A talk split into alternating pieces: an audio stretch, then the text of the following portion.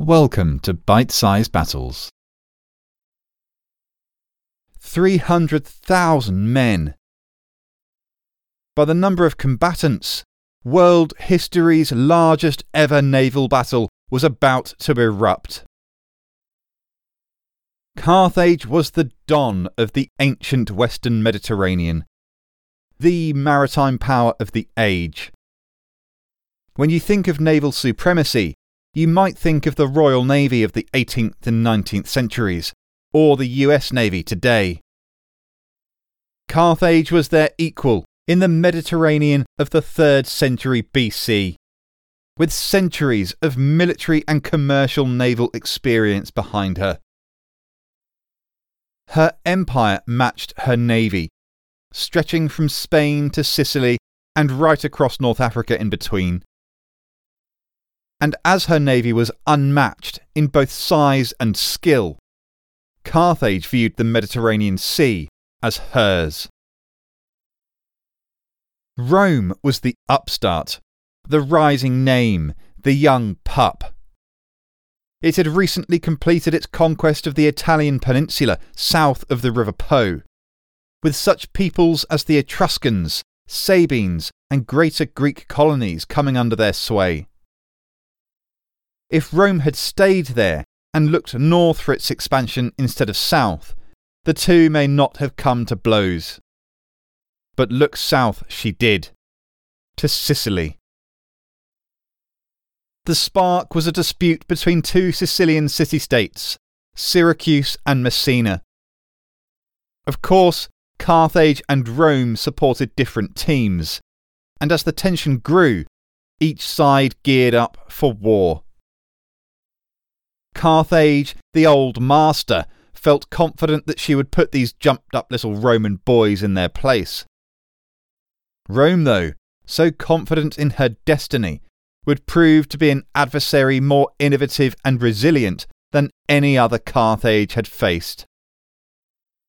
So, welcome to 256 BC, and this, the historic naval showdown between the grizzled veteran and the cocky young buck. Welcome to the Battle of Cape Ecnomus. The First Punic War, as it became known, broke out eight years earlier. The Romans, supreme on land, pushed the Carthaginians back to their walled coastal cities in Sicily. But Carthage, supreme at sea, kept those citadels supplied and raided up and down the Italian coastline at will. The contemporary Greek historian Polybius, our main ancient source for the battle, sums up the Roman decision making. When the Romans saw that the balance of advantage continually oscillated from one side to another, and that while the Italian coasts were repeatedly raided and devastated, those of Africa suffered no damage, they were filled with the desire to take to the sea and meet the Carthaginians there. I'm anxious that my readers should not remain ignorant of an important initiative of this kind. That is, how and when and for what reasons the Romans first ventured upon the sea. In short, Rome was winning the land war in Sicily, but she still couldn't get at the Carthaginian power base in Africa. While Carthage was able to strike more or less anywhere, at any time, thanks to her powerful navy. It was this, more than anything else, which set the Roman determination on challenging Carthaginian naval dominance. And for the first time in their history, the Romans began to build a navy. Once the Carthaginians had recovered from crippling laughter, they set out to teach the upstarts a lesson in naval warfare. And the first small skirmish at Lipara fits the bill nicely. All 17 of the Romans' first ships were captured, along with one of that year's consuls. The Romans simply did not have the naval pedigree, the experience in shipbuilding or naval tactics that Carthage did. The Carthaginians also had hundreds of quinqueremes. A quinquereme was much larger than the warship which had previously held sway in the ancient Mediterranean, the trireme. Triremes had three banks of oars and possibly 180 rowers, while the quinqueremes had five banks and 300 rowers.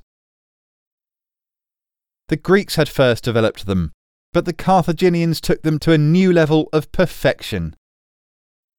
They were large enough to be ideal fighting platforms, heavy enough to deal devastating blows with the huge bronze ram at the prow, strong enough to withstand enemy rams in turn, and, with a well trained crew, nimble as a ballerina.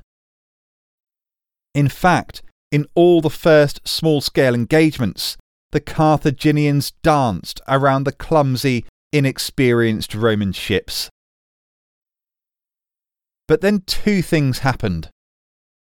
First, a Carthaginian quinquereme ran aground and was captured by the Romans, who promptly copied it plank for plank, including the clever numbering system the Carthaginians used for different parts, so it could all be put together quickly. The Romans wasted no time in building hundreds of them and training crews on land while they waited. The second development was the corvus, meaning crow.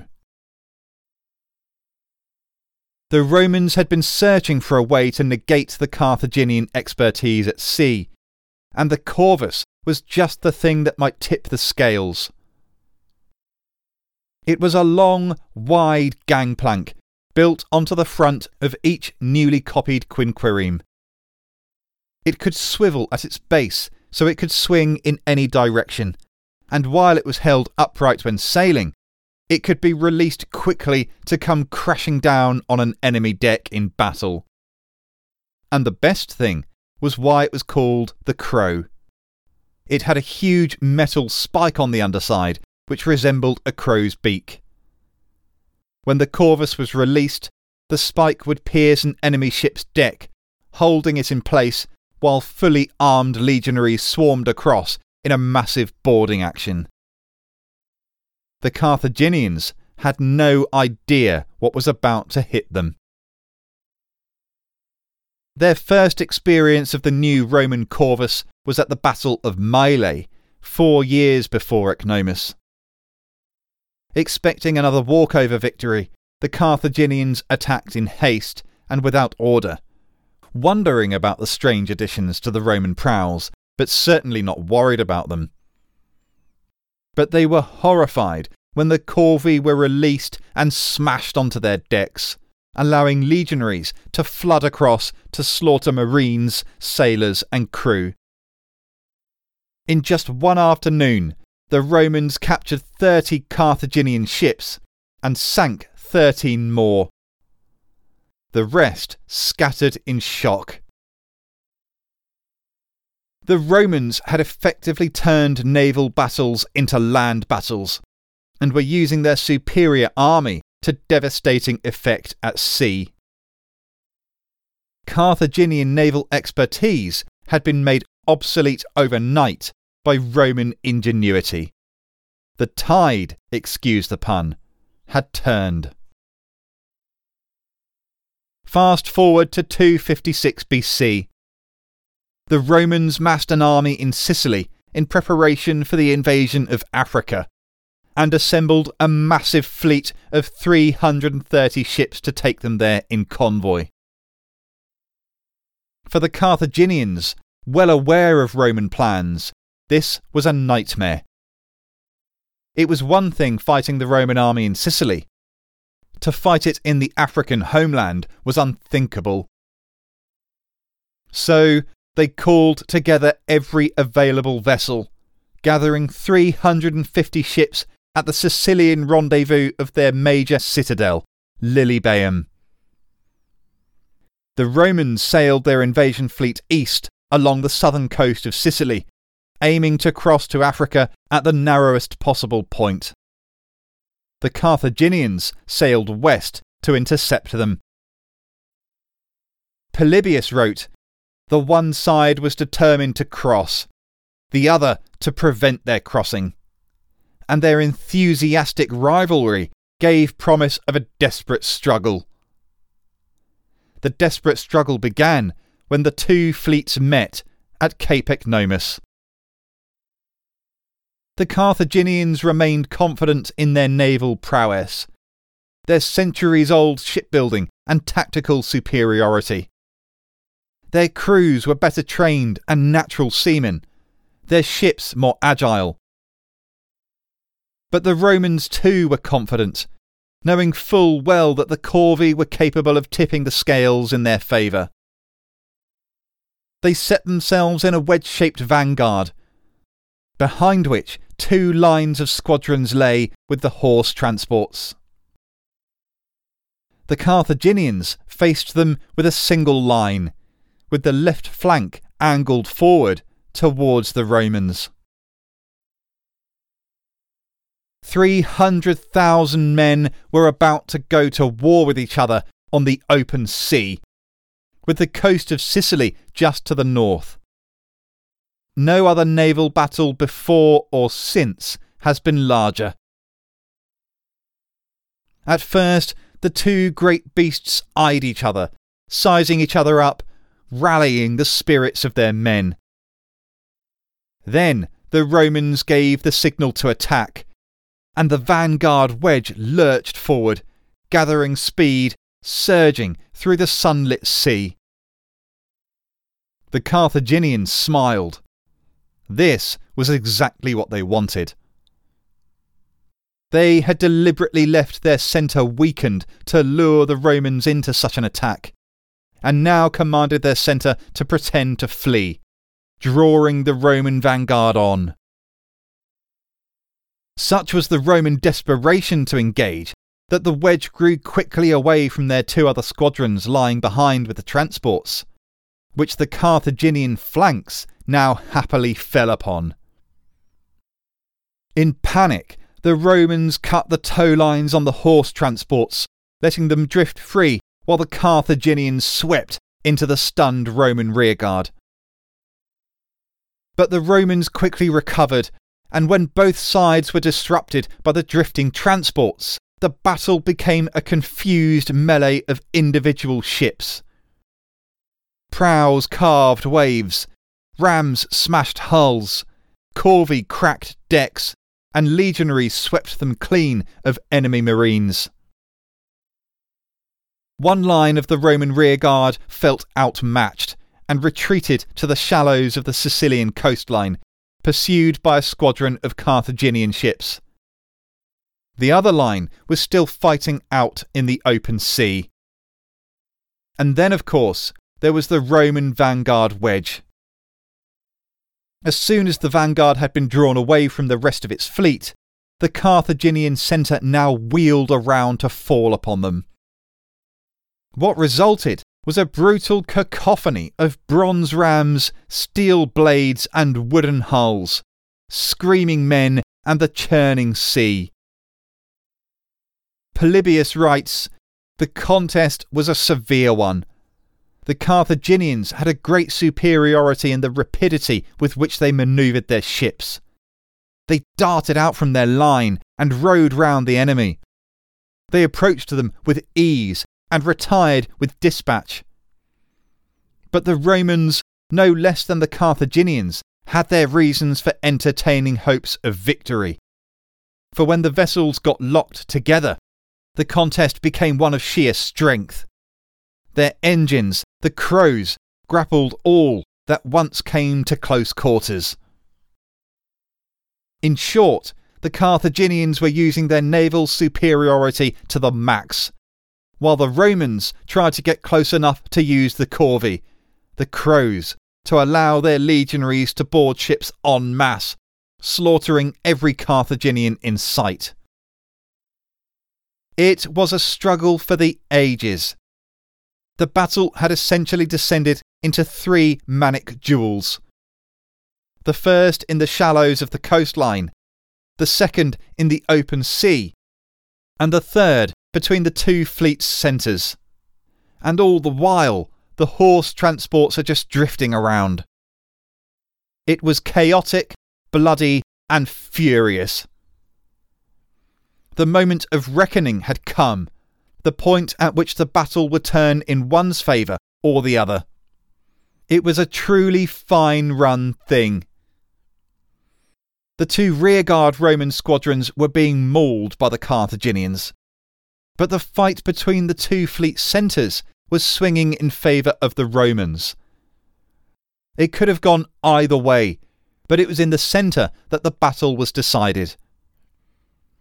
The Carthaginians had found that they had left their centre just a little too weakened in order to entice the Roman vanguard to attack it, and it was now, finally, overwhelmed.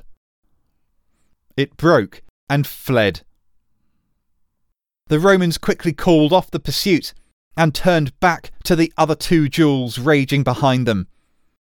And the vanguard now split in two to take each on simultaneously.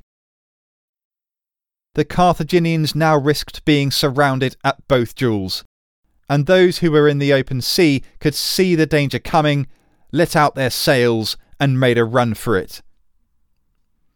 But those who had been fighting the Romans in the coastline shallows now found themselves trapped between the shore and the fast approaching and vengeful Roman vanguard. Seeing the futility of their predicament, they surrendered wholesale, and here alone the Romans captured 50 ships. Had the fight in the centre gone the other way, with the Romans fleeing instead, it would have been the Carthaginians hunting down and surrounding the two duels. It would have seen a totally different outcome to the battle. But as it was, the day was a disaster for Carthage. She had lost 94 ships to Rome's 24, and 40,000 men to Rome's 10,000. But more importantly, the sea was now open for the Roman invasion of Africa. In brief, the invasion initially went well, but the Carthaginian army did eventually defeat the Romans. But their navy was trounced again while trying to intercept the Roman evacuation, losing another 114 ships at the Battle of Cape Hermaeum. The irony was that the weather did what the Carthaginians couldn't. En route home, the huge Roman fleet was devastated in a storm, possibly because the corvi made the ships less seaworthy in rough seas. 384 Roman ships were sent to the bottom of the ocean, along with a 100,000 men.